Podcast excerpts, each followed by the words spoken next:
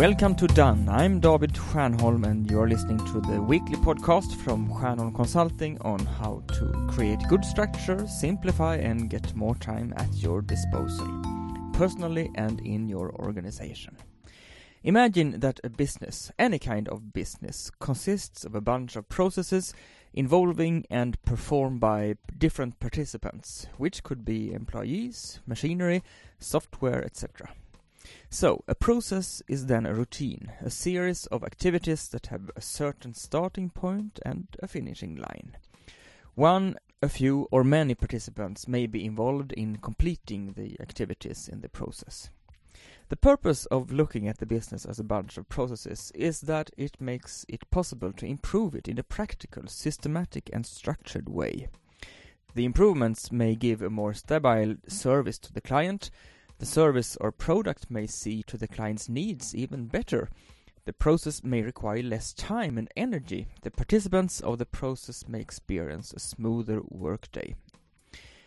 A commonly accepted and recurring way to work with improvements of the process is to map the process and record it in process maps, and then redesign it using the process descriptions, in the intention of lifting it to the next level. To someone less experienced, this method may appear complicated and unfamiliar, but it doesn't need to be. Since I am a structeur, which is a kind of structural consultant, I am a big fan of simplicity. Even the improvement of the process can be simplified and made more accessible. Here's one way to do it. Identify something you are doing in your business that you think could use some improvements. Determine what activities the process begin and end with. Ask yourself what the main purpose of the process is, keeping the people it is intended for in mind. What's important for the client? What's important for the coworkers?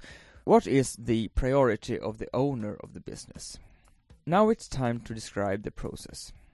Wait until the next time you're about to perform the process you have in mind open a new document in Word or Notepad or some other word processing software on your computer, or just grab a pen and a paper.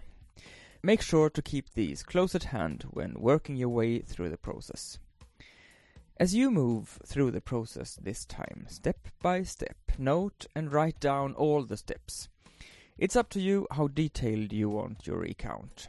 The more detailed you make it, the easier it will be to find the weak spots and improve them. Try not to record steps that you are not performing at the moment, but work through the process as usual. Only this time you're noticing and recording what you're doing. If you want to, draw the flow of steps along the way as symbols or boxes. If you want to make it even easier, just write it in bullet points. If you happen to think of a better way to work with an activity, make a note of your idea at once on a separate sheet of paper. When you have finished the process, look at the outline you have drawn.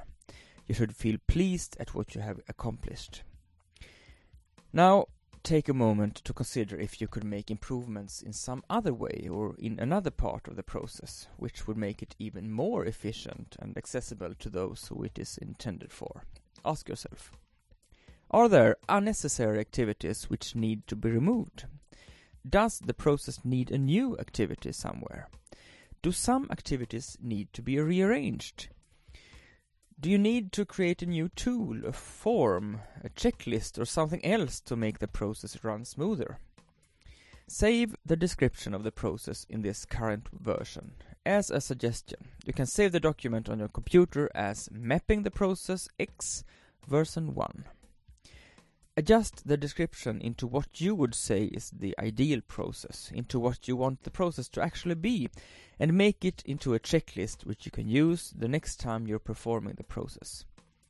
And the next time you perform the process, follow the checklist, which now is the new and improved version of the original process, only a tad better than when you did it the last time. Congratulations, you have now completed one lap and have moved upwards in the improvement spiral. You have just made improvements which has made your business a little bit better than it was just a minute ago. And keep adjusting the process, or the checklist, so it keeps improving and moving forward, one step at a time, and another step, and another.